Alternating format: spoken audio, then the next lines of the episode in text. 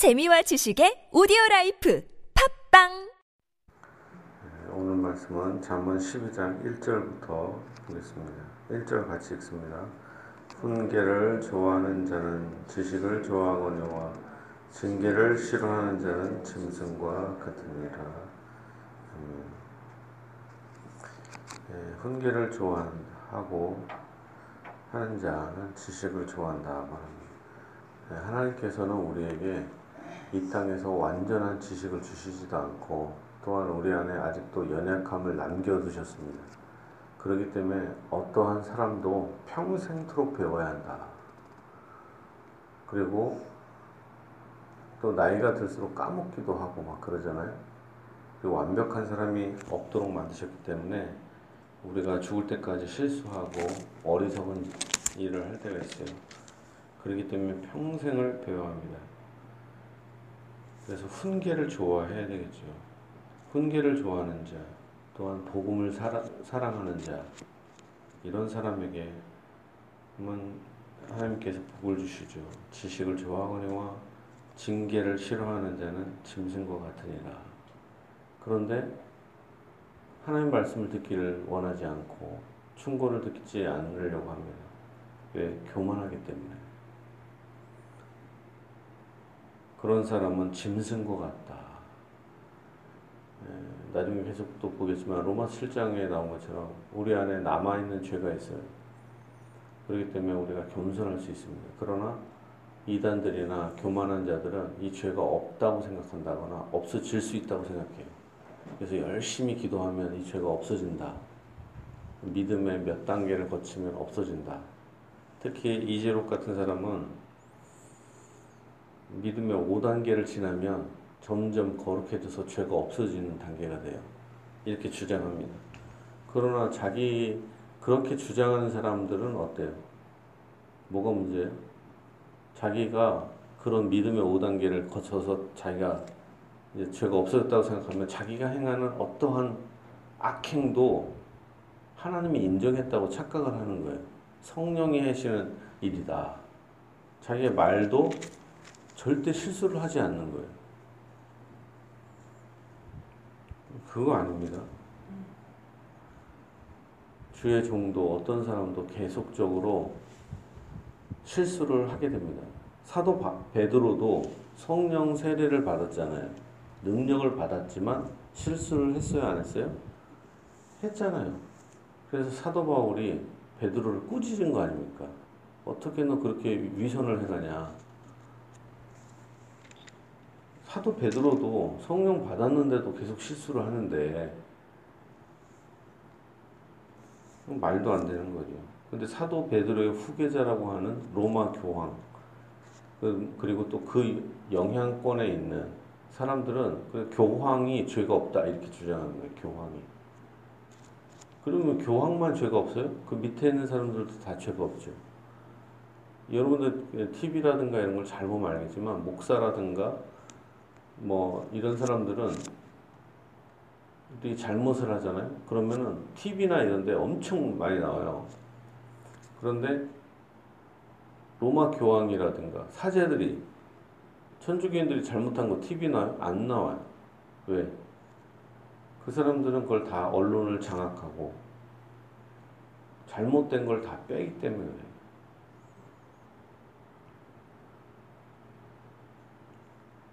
우리는 로마 교황이든 누구든 간에 목사든 간에 다 죄인에 불과하다. 이거를 분명히 명심해야 될 것입니다. 그래서 목사든 장로든 누구든 잘못을 지적받을 때 죄송합니다. 아, 미안합니다. 얘기를 해야 되겠죠. 선인은 여호와께 은총을 받으려니와 악을 꾀하는 자는 징계와 정죄하심을 받으리라. 하나님은 착한 자들에게 의로운 자 선인에게 은총을 베푸십니다. 비록 지금은 어려워도 하나님은 반드시 택한 자에게 은혜를 주신다. 여기서 선인이 있냐? 사실 어디 겠어요? 모두 다 죄인인데. 그러나 하나님이 의롭다고 여겨주시고 이쁘게 여겨주시는 자가 선인인 것입니다. 그리고 악을 꾀하는 자는 정죄하심을 받으리라. 지금 악을 꾀하고 자기의 부를 자랑하는 자는 지금 잘 먹고 잘 살고 자기의 능력을 잘하게도 하나님의 진노하심을 받게 될 것입니다. 사람이 악으로서 굳게 서지 못하거니와 의인의 뿌리는 움직이지 아니하느니라. 악인과 의인이 있습니다. 악인은 뭐와 같냐? 마치 풀과 같아요. 풀. 풀은 어떤 물이 막 옵니다. 그럼 뿌리가 약해서 금세 꽃이 빡 핍니다. 그럼 사람들은 와 대단하다. 얼마나 복이 있냐. 꽃이 얼마나 예쁘냐. 그렇지만 큰 물이 난다거나 큰 물이 오면은 꽃은 꽃이라든가 잔디나 이런 거 다 패어버리죠. 떠내려가요. 뿌리가 약해서. 또는 햇빛이 쨍쨍 찌면 금세 물이 말라서 아예 타 죽어요.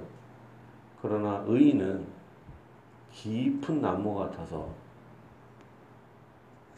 밖에서 가물어도 그 밑에 그 뿌리 에 물을 저장했기 때문에 오래 버틸 수 있는 힘이 있고 능력이 있다. 그래서 의인의 뿌리는 움직이지 않는다. 왜? 하나님께서 의인을 감추시고 끝까지 붙잡아 주시고 복을 내려 주시기 때문에 그렇습니다.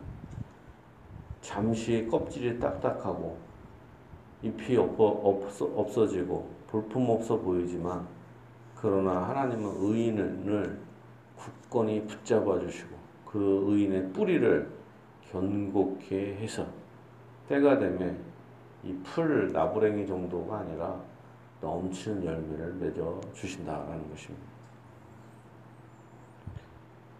어진 여인은 그 지아비의 멸류관이나 욕을 끼치는 여인은 그 지아비의 뼈가 썩은 같게 하느니라. 당연하겠죠. 근데 여기서 어진 여인이다 이렇게 표현합니다. 이것은 고귀한 인격을 갖고 있는 여인을 의미하겠죠. 지아비의 멸류관이나 욕을 끼치는 여인은 그 지아비의 뼈가 썩은 같으니라. 뭐 특별히 이것은 얘기할 필요가 없겠죠. 다 아니까. 의인의 생각은 정직하여도 악인의 도모는 속임이니라. 네, 그래도 4절에 한번 보죠. 보통 우리가 생각할 때 남편을 잘 만나야 된다 이런 생각을 하잖아요 남편 예, 저는 남자가 잘 돼야 여자가 잘 될 수 있다 이렇게 생각을 해요 보통 남자 우리나라는 여자들이 약간 좀 어, 독립적인 그런 게 세잖아요 그리고 막 어떤 능력이 있는데 사실 우리나라가 세계 어떤 나라보다 여권에 있어서는 어, 엄청나게 셉니다. 사실은 지금 잘 몰라서 그렇지 여자들이 미국이나 이런 데만 해도 여자 힘이 세냐? 절대 그러지 않아요. 여자 이름이 결혼하는 순간 이름이 바뀌어요. 그냥 성이 우리는 그러진 않잖아요. 그 한 거 하나에 모든 게 담겨 있는 거예요. 완전히. 그 다음에 미국 사람들 남자들은 자상하잖아요. 막 여자들한테 선물도 주고 막 그러잖아요. 그러면은 아, 참 부럽다. 왜 그렇게 선물을 줄 수 있냐? 남자들이 월급 봉투를 자기가 통장에서 자기가 관리. 그리고 생활비를 주는 게 아니라 자기가 아내가 계속 돈 달라고 해야 돼. 문득 문득 쌀을 사야 됩니다. 그때만 주는 거야. 그 돈을 자기가 관리. 여자는 돈이 없어. 그러니까 선물을 자유롭게 사줄 수 있고 뭐 할 수 있는 거야. 이게 그러니까 이혼을 해도 남자에게 모든 통장에 다 같이 그러니까 재산을 분할을 청구를 하는 거예요. 이게 근데 우리는 여자들이 다 갖고 있잖아. 남자들이 돈 타야 돼. 여자가 더 힘이 세죠. 실질적으로. 우리나라의 대다수의 일들이 여자들이 결정되는 데로 되죠. 사실은. 예를 들면 여자 권사회에서 결정한 것을 번복이 된 거예요? 안 돼요. 예를 들면 당회라든가 장로님들이 결정해도 집에 가서 권사님들이 싫다 보면은 다시 해야 돼. 그렇잖아요, 이게. 그 정도로 우리가 셉니다, 이게 여자가. 근데 이제 더 나아가서 더 원하는데, 그러니까 우리가 생각할 때 여자들의 권한이, 근데 우리나라는 이제 어떤 문제냐면 시집살이가 이제 좀 문제가 있죠. 근데 지금도 많이 깨졌잖아요. 근데 우리가 생각할 때는 이 남자를 무시하면 여자가 힘이 세진다 이렇게 생각하잖아요. 근데 그게 아니라 남자가 좀 위대하고 올바르면 되는 거잖아요, 사실은. 올바르. 그리고 보통 남자는 여자 하기 나름이에요. 참 맞는 얘기죠. 보통 남자들이 소심하고 약간 좀 겁이 많고 그런 게 많아, 게으르고. 그런데 남자들을 누가 도와주기로 하느냐? 아내가. 그 남자들이 가장 좋아하는 이상형이 누구예요? 엄마. 엄마 같은 아내. 근데 사실은 그게 싫지, 여자들은. 왜? 아유, 얼마나 힘들어. 그런데 오히려 진짜 어진 여인. 그리고 남편을 섬기고 남편의 발을 씻어줄 만한 여인. 그게 상당히 그 대단한 거죠. 쉽겠어요? 그렇지만 그렇게 섬기면 하나님의 복을 받습니다.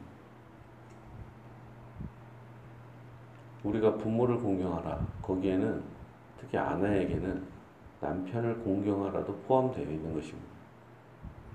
남편을 공경하고 남편은 아내를 사랑하고 근데 문제 남편이 사랑을 못하는 경우가 있잖아요. 그럼 나도 사랑을 하지 말자. 공경하지 말자.